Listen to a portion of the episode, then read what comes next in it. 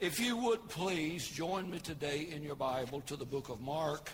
Once again, in the book of Mark, for over a year now, we've been preaching through the book of Mark, and we've arrived at chapter number 12. And uh, I hope and pray that you brought your Bible with us, with you. Uh, and if you did not, we have one there in the pew that you can have if it don't have someone's name on it.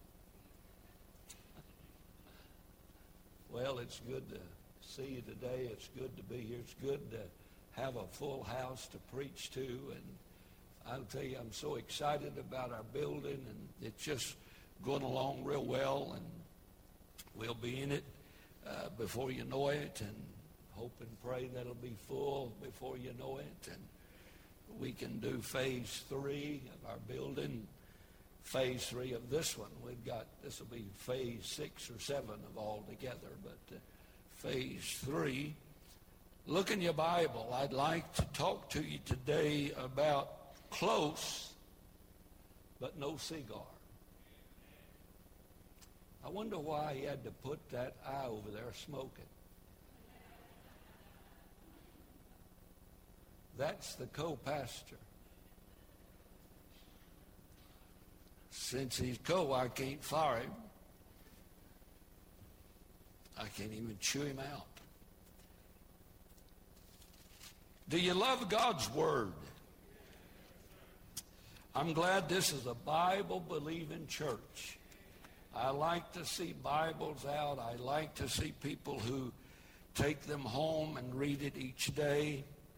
And I just want to uh, bring you up to date a little bit. I'm going to read you just a few verses, but I want to read the key verse now of our text today, where I gathered the, the, the theme or the sermon topic.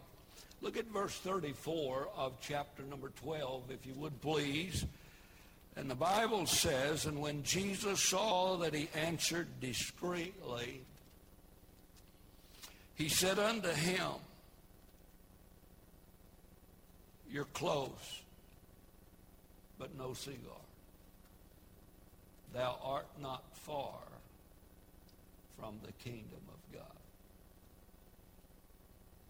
And no man after that does ask him any questions. Thou art not far. Near is not in. Close is not home run. Thou art not far. I wonder how many today, under the sound of my voice, not only in this auditorium, but around the world that is watching by way of live, uh, live stream and by way of our radio that goes all over the world every day, 24 hours a day. I wonder how many is just that close to being saved. God has tendered their heart. God has opened a wee door of understanding. They're close, but they're just not in. Sorry, no cigar. The title hit me last night late. You said it had to be late to get that outcome. The meaning of the term is falling just short of a successful outcome and getting nothing for your efforts. The phrase, and it's variant, nice try but no cigar, are of the U.S. origin in the mid 20th century, the fairgrounds where we used to go when we didn't have social media, where we used to go for entertainment, the fairground and the the stalls there used to give cigars for prizes. And many times the man who was running the, uh, the stall there knock over the dolls with a ball or knock down the milk bottles with a ball. Many times he would say to those who almost got the prize, you're close, but no cigar.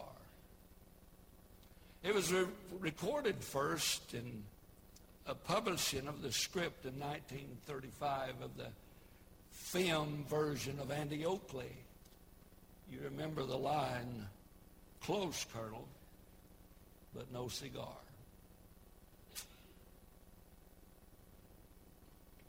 Did you know that everyone who came to Jesus did not come to hear him for the right reason? Notice, if you would please, let's do a little bit of background. Look in chapter 11 and verse 27. Chapter 11, verse 27. Can you believe that people come to this service and misunderstand me? Could you imagine anyone misconstrued in what I would might say? You know, from time to time, I've said from this pulpit, if you'll come three times a week and listen to what's said behind this pulpit, you won't need any counseling. So some people go away and say, well, Dr. Wolfenbarger don't believe in counseling. And that's not what I said at all. From time to time, I'll say, some of you folk come to church dressed like you're going to Walmart. Lady misunderstood and said, you can't come to church wearing clothes from Walmart.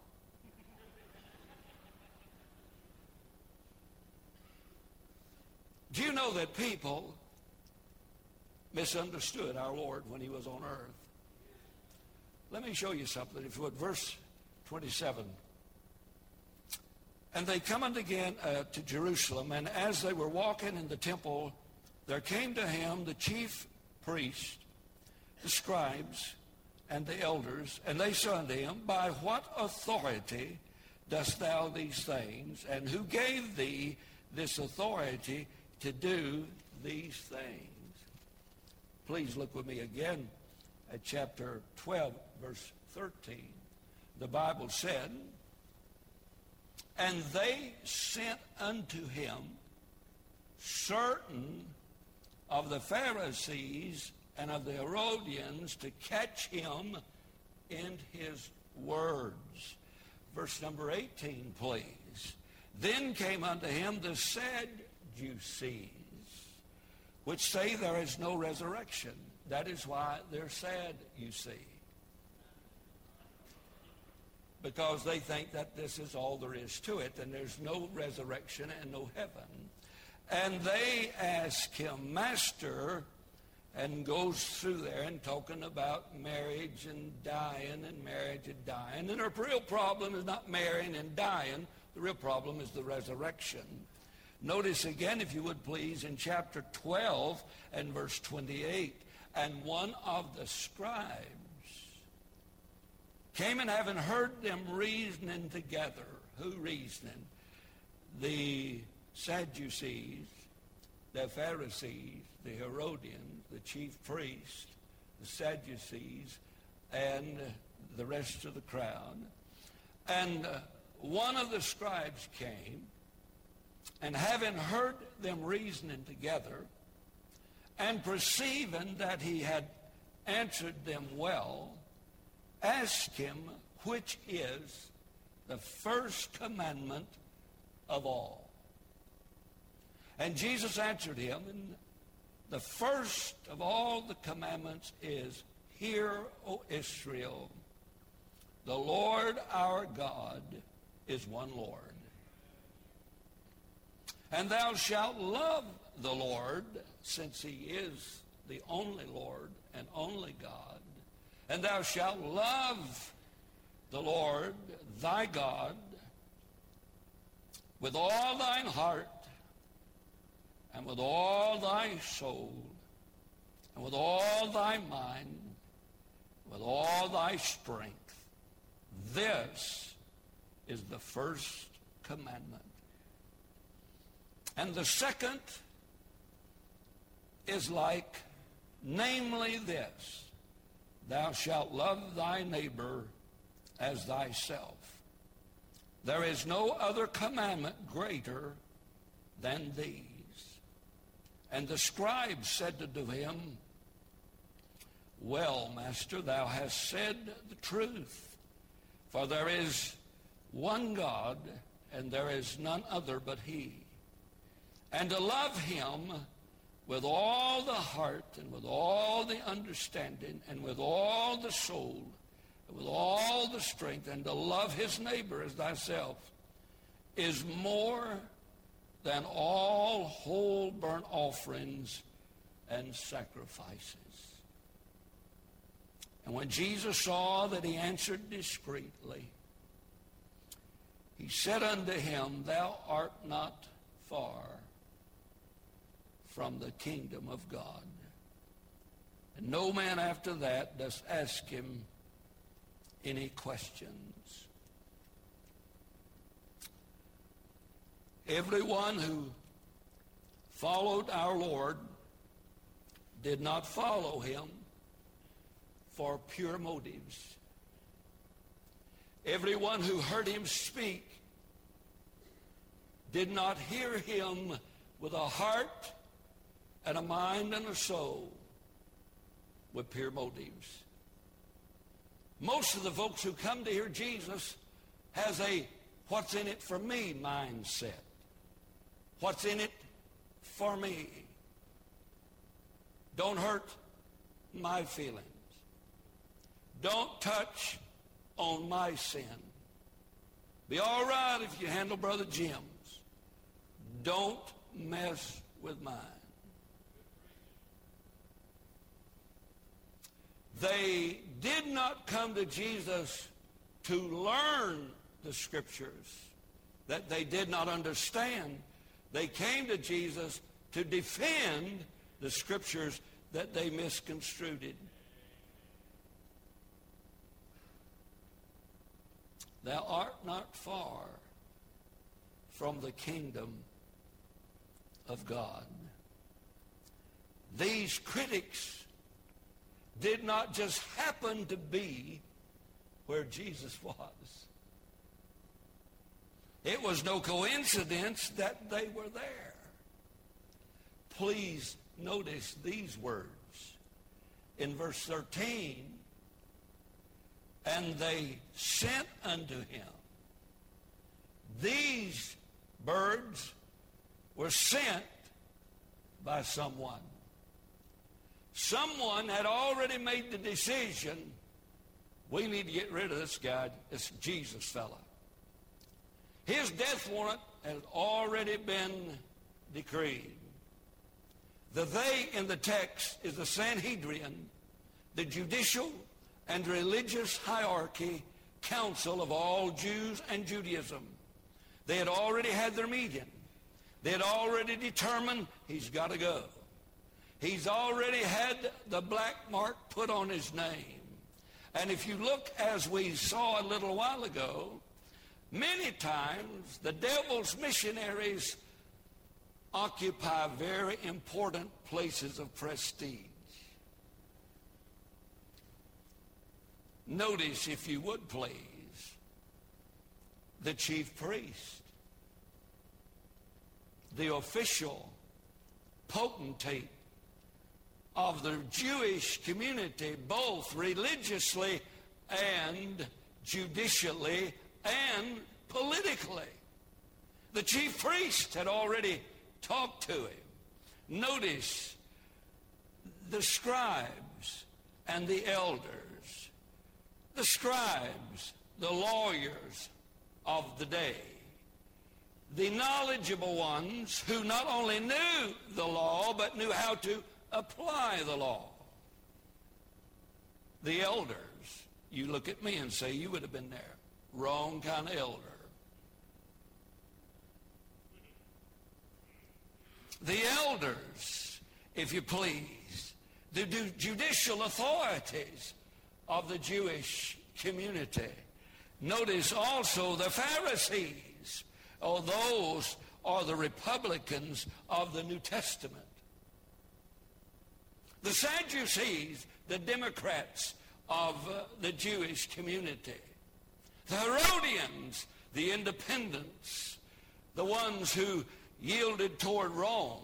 They're Pharisees, the ones that yielded away from Rome. Isn't it amazing when a little thing comes up about Jesus, enemies get together and become best of friends? if you find anybody in this church you don't like, go sit by them and start talking about me and you'll become good friends. It's amazing how that people on the far end of the spectrum who hate each other, when it comes to nailing the preacher's hide to the wall, they all get together and they're friends forever.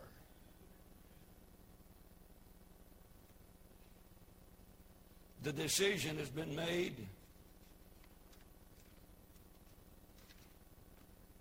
All that needs to happen to now is to catch him saying something that is detrimental and opposite of the commandments of God.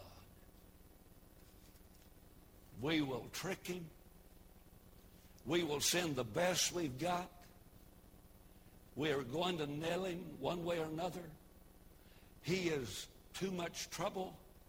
He is very divisive. These miracles that he's doing, the crowds that are following him are just too huge. By the way, everyone that followed Jesus, that became a Christian, quit tithing at the temple.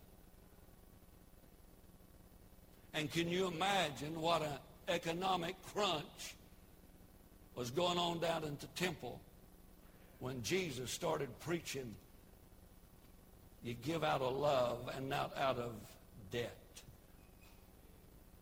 Notice how the word giving, it just had a cooling, soothing, a cooling effect over the congregation.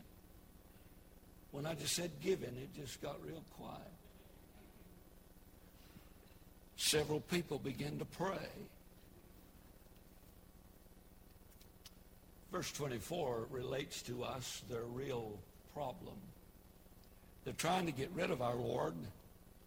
They'll do it by any divisive and devilish trick they can.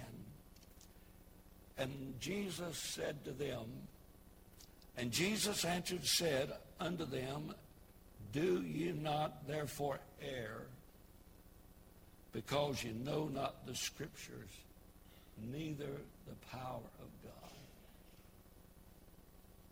The problem was gross ignorance of the Word of God.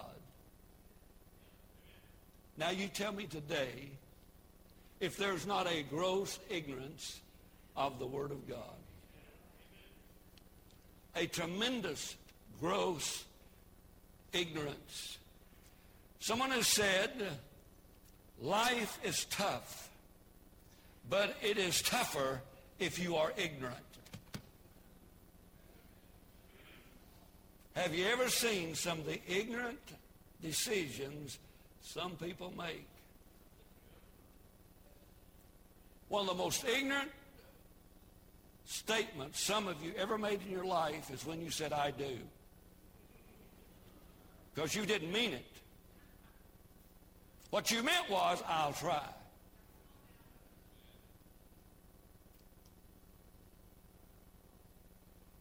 You know that poem I always tell the kids when I marry them. A deacon gave it to me 47 years ago. And I taped it in the front of one of my Bibles. And I don't know why he gave me this as a 26-year-old preacher. Be careful of the words you say. Keep them soft and sweet because you never know from day to day which ones you'll have to eat.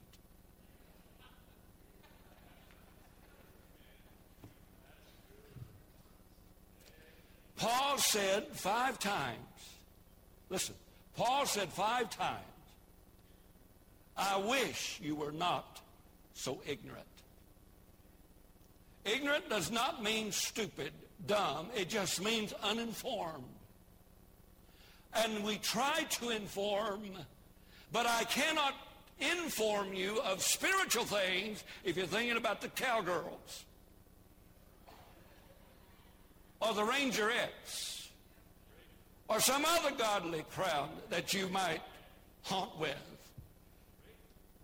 Brethren, you do err not knowing the Scriptures. And that's what Jesus said, bless your heart. Now notice, someone has said, there's no use of allowing life to be so tough when you got the answer in your hand.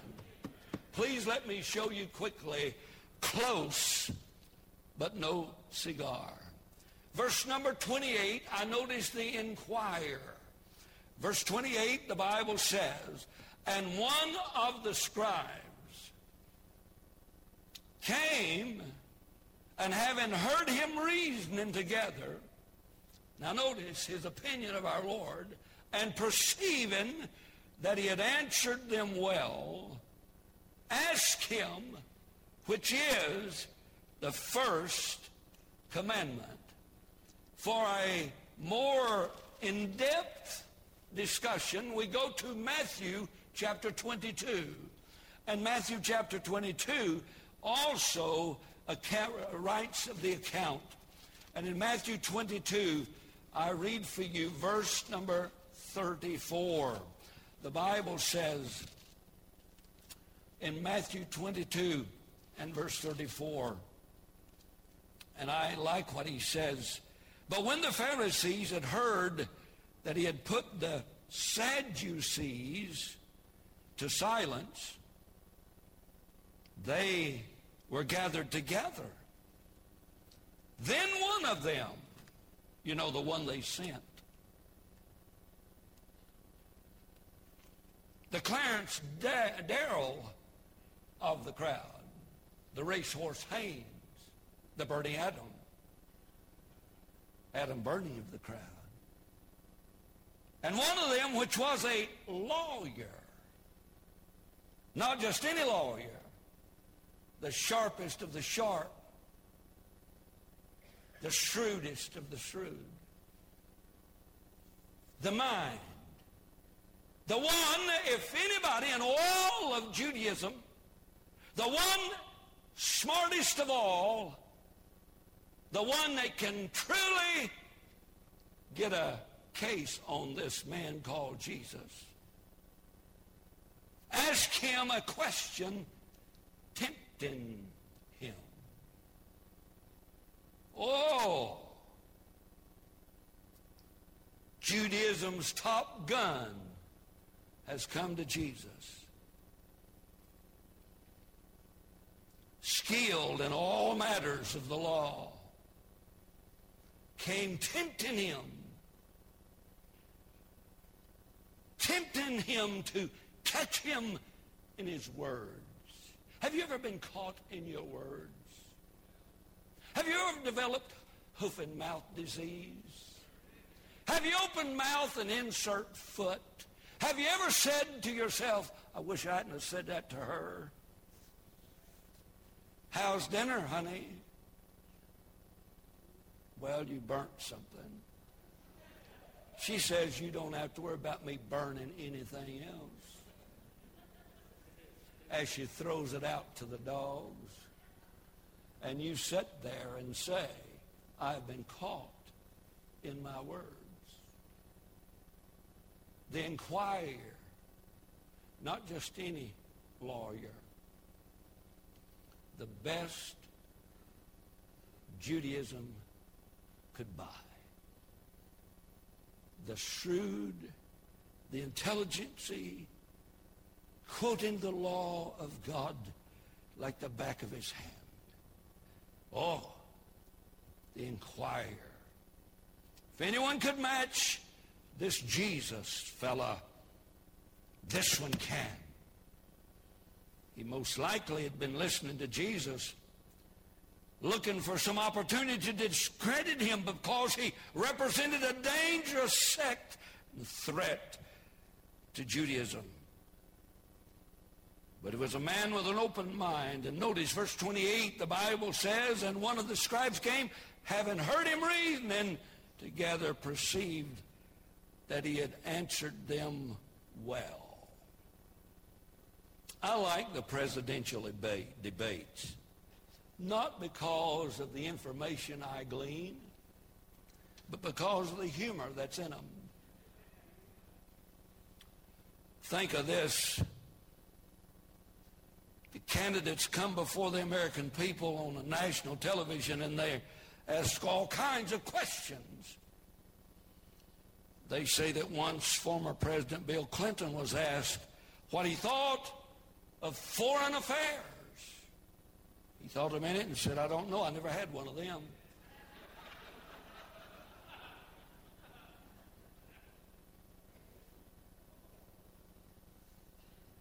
I'm just kidding.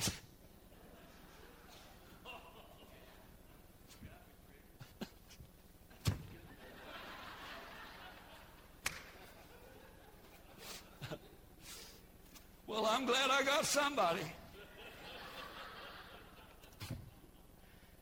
The questions they ask the presidents or the presidential, presidential nominees or uh, debates, they uh, they ask them, and, and, and I always kind of wonder why the, the news folk think I'm so dumb I don't understand who won it.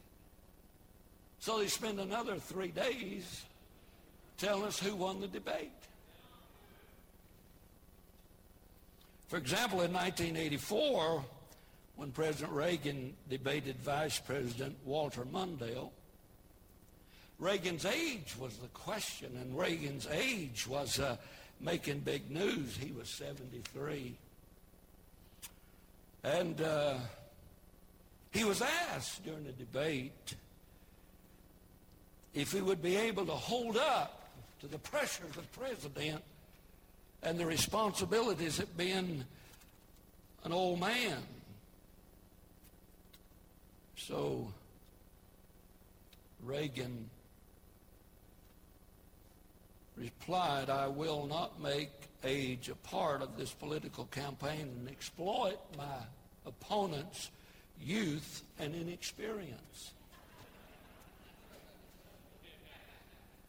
Overwhelmingly, everybody just cracked up. Reagan won the debate. The inquirer here has heard the debates between Jesus and the chief priests and the scribes and the Sadducees and the Pharisees and the Democrats and the Republicans and all, he's heard it all. And I believe he heard debates and a subtle change come over his heart. Notice, if you would please, the man is tender toward Jesus. And uh, having heard him reason together and perceiving that he had answered them well. I, I want you to realize this. It makes no difference how much venom somebody spews out toward your Christianity or your Lord. God can still save them if you'll just get them here. You know, God can save the meanest, vilest sinner in the world. If I told this congregation what I know on some of you folks, all of us would leave. I am so glad that God puts no qualification for whosoever will may come. The Pharisees, the Sadducees, the Herodians, the chief priest, all of them, if they'll just give an ear, if they'll just give an ear and give a heart, our Lord can change them. Aren't you glad of that? I said, are you glad of that? Don't quit praying for that old vile sucker. Just keep on praying for them. Don't quit praying for that religious do-gooder. They need to be saved too. Just keep on praying for them. And don't give up on them, bless your heart. I just believe, like old Hank Williams' song says, God got a hold of me. You say you're not supposed to be listening to Hank Williams. Well, right after that, he sung Just As I Am. So I guess if it's all right, have you heard that song? Something got a hold of me. Have you ever gone to church and something got a hold of you? If it hasn't, you need to pray to God today that something would get a hold of you. I believe with all my heart we need to just not give up on anybody. The inquirer came tempting Jesus. The lawyer came trying to catch him in his words. Notice now, if you would please, the responder. The Bible says in verse 29 and 21, Jesus responds to the inquirer. He says in verse 29, and Jesus answered him, the first in all the commandments, Hear, O Israel, the Lord our God is one God. Jesus needed to get that cleared up right away. He knew he was not of the polytheism crowd where they believe in many gods. He believes in one God. Fact number one, there is only one God, and it's not parked in your garage. He didn't tie the tie around his neck this morning. You are not God. I am not God. Some of us need to quit acting like God. You say, how do you know who you're talking to? I don't. You do. Hear, O Israel, our Lord is one God. You ain't got that straightened out, you really got a problem. If you haven't got that down pat, you're not in charge. God's in charge. If he's in charge, why are you missing Sunday night? If he's in charge, why have you still got money that belonged to God in your pocket? First fact Jesus told the inquirer was, there is one God, and he is Lord. Let me ask you something. Who's Lord in your life?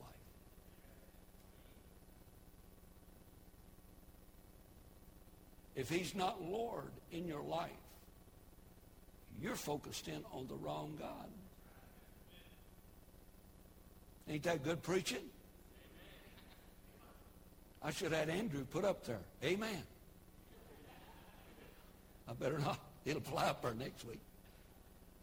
Have you got that straightened out? You that who think you've got Jesus con? You think that Jesus don't know what's going on?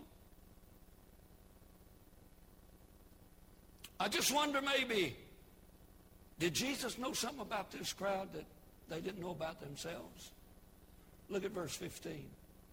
Do you think maybe Jesus knew something about that crowd? Shall we give or shall we not give? But he knowing their what? Hypocrisy. He knew their hypocrisy. I wonder today, does he know if we really mean business or not? Does he know why we're here today? Does he know why we're doing what we're doing, what we're not? Do you think maybe he might have us already pegged? He knowing their hypocrisy. Oh, you may fool the preacher. You may get a haircut. You look like you just joined the Marines. You may buy some wingtip shoes. Look like you've been to Springfield to college. And you that still have hair left, you may part it on the left-hand side just like you're an independent Baptist. But do you know what? He knows, but he knows, but he knows. That's the first thing you need to straightened out. Second thing you need to get straightened out is thou shalt love the Lord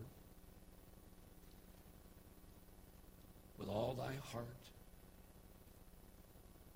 with all thy soul, with all thy mind, with all thy strength. This is the first commandment.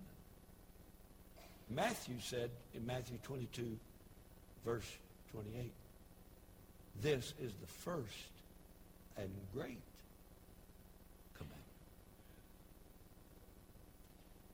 Love. Thou shalt love.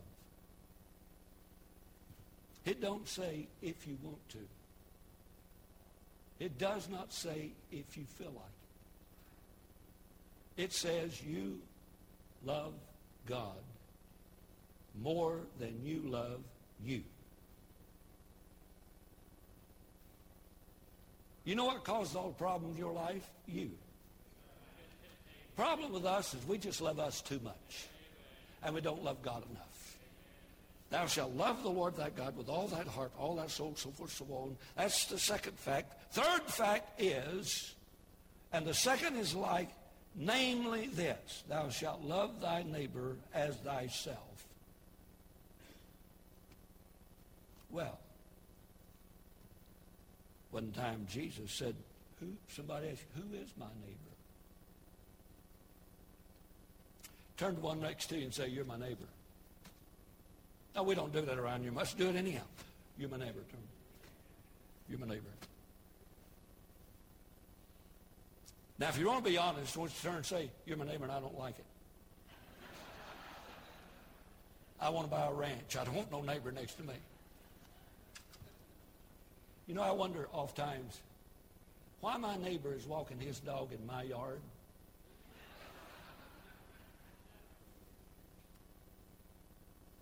And I'm still to love my neighbor. Come on, Nate. Can you say amen? Little word love. It is not this emotional, wheezy, geezy kind of stuff you have when you're a teenager.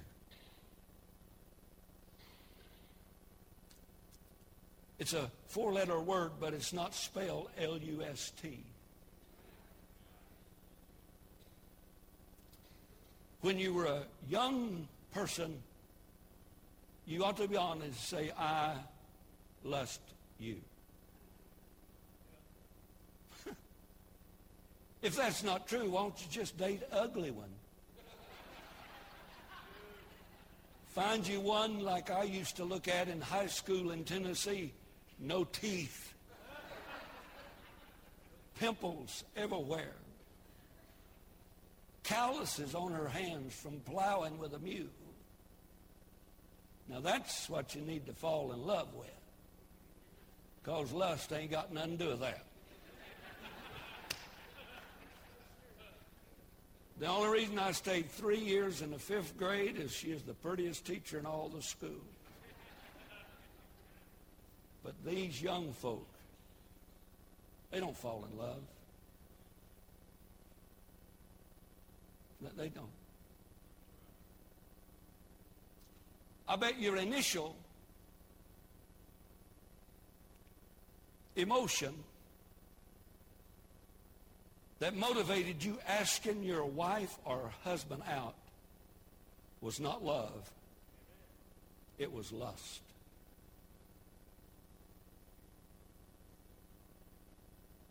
That's why your hair stuck straight out like you had an afro. That's the reason when you went to pick her up, you put more of that stink stuff on. You had every cat in the neighborhood following you down the street. The only time you've brushed your teeth since you've known her is the first time you went to the door and knocked on her door.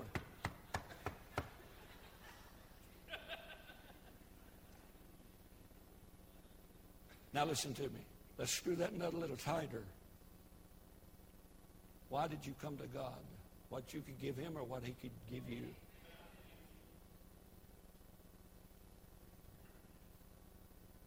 Most of us are here today because we got, I want, I want, I want, I want, I want, to gimme, gimme, gimme.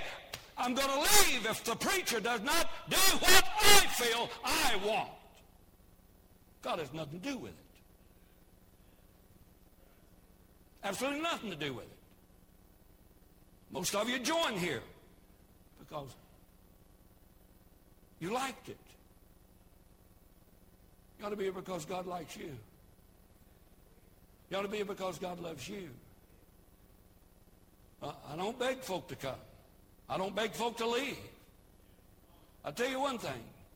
If you find out once and for all there ain't no God except God, and that you're not boss and you're not in charge, and if you ever fall in love with that kind of God, you won't have any trouble making all the services. You won't have any trouble doing what God needs to be done. You won't have any trouble with a life of holiness. You won't have any trouble with a prayer life. You won't have any trouble, bless your heart, that God cannot solve if you really realize there is one God and he is Lord. And we're to love him. We're to love him with all of our heart. Getting quiet. That's the reason I have to yell. It gets so quiet in here. Somebody said, I don't like anybody yelling at me. I have a Hebrew word for you.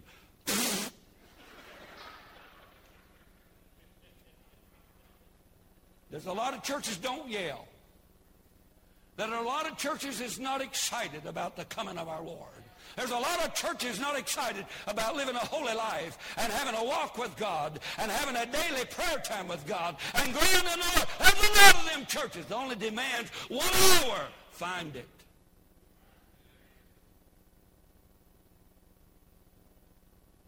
around here. We believe the fact number one and are working hard on fact number two of loving God. Not Gene, not Dr. Foodunk and Dr. Doubt It and Dr. Ain't Never Done It. Falling in love with Jesus every day and learning to love our neighbor. Well, I close with a question. Which is the greatest of all the commandments? The Pharisees historically had found 613 commands in Scripture. The Pharisees had found and located 613 commandments in Scripture. 248 were positive commands. Do, do, do, do, do, and do, do, do, do, do, do, do, do, do, do, do. Kind of like independent Baptist, ain't it? And out of the 613 commands, there were 365 were negative commands. Don't. Don't do. Don't go. Don't, don't, don't. Don't, don't, don't, don't, don't, don't, don't. Famous saying was, a don't today keeps the devil away.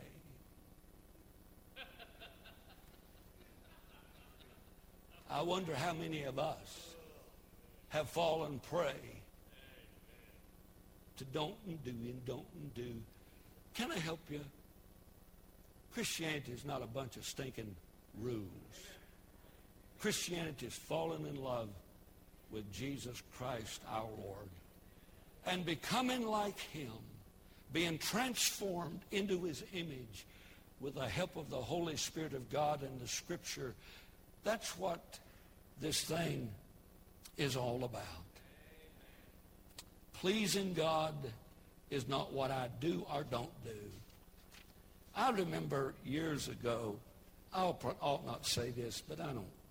I, I, I'll say not a lot of things. I have heard a lot of preaching against tobacco.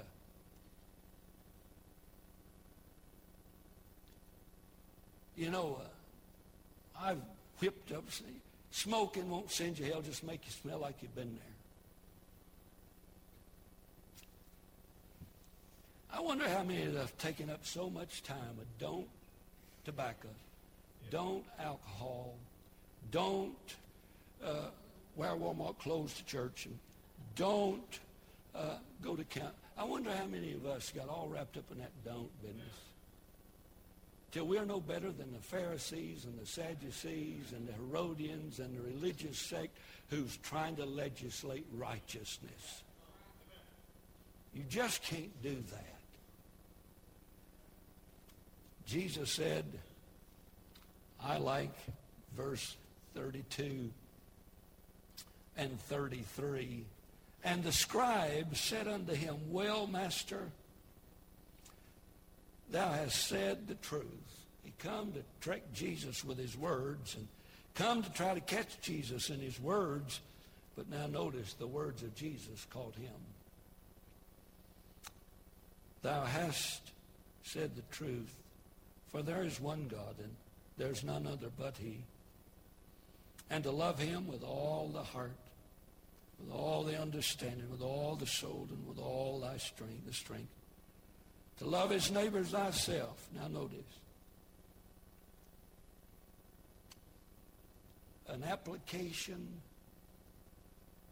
of the law is being applied by the expert of application to the law. He said the love is more important than all the whole burnt offerings and sacrifices that we've offered down at the temple. Love. Jesus said to Nicodemus, Except a man be born again, he cannot see the kingdom of heaven. Here's a fellow who's at heaven's door. Jesus is standing at his heart, knocking. Behold, he said, I stand at the door and knock. Any man will open, I will come in and sup with him, and he with me. Thou art near, art not far from the kingdom of God. My heart breaks when I think of people who attend church every week. It's no better off than this religious scribe.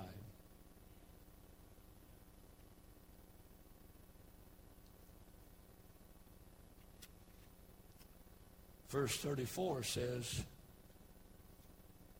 You're close, but no cigar.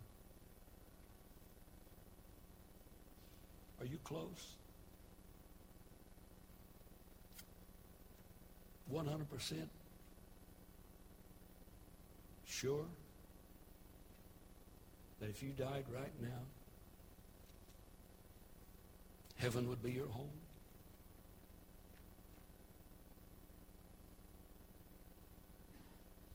Do you love this one God? Like this fellow said.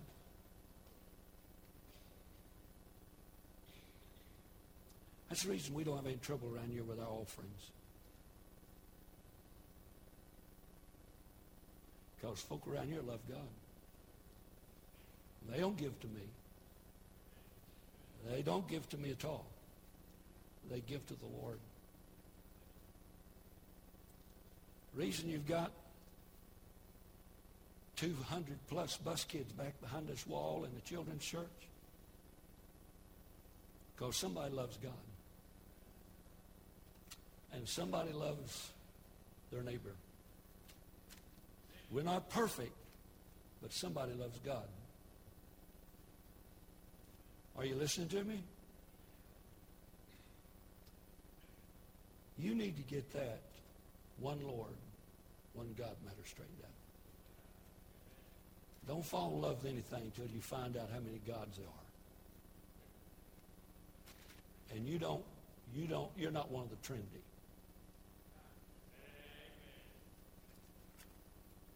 And this is his orders. You say the Cowboys be playing this evening. Not long, not till Manning wakes up. You're welcome. You say, I'll get you after church. You're supposed to love your neighbor as yourself.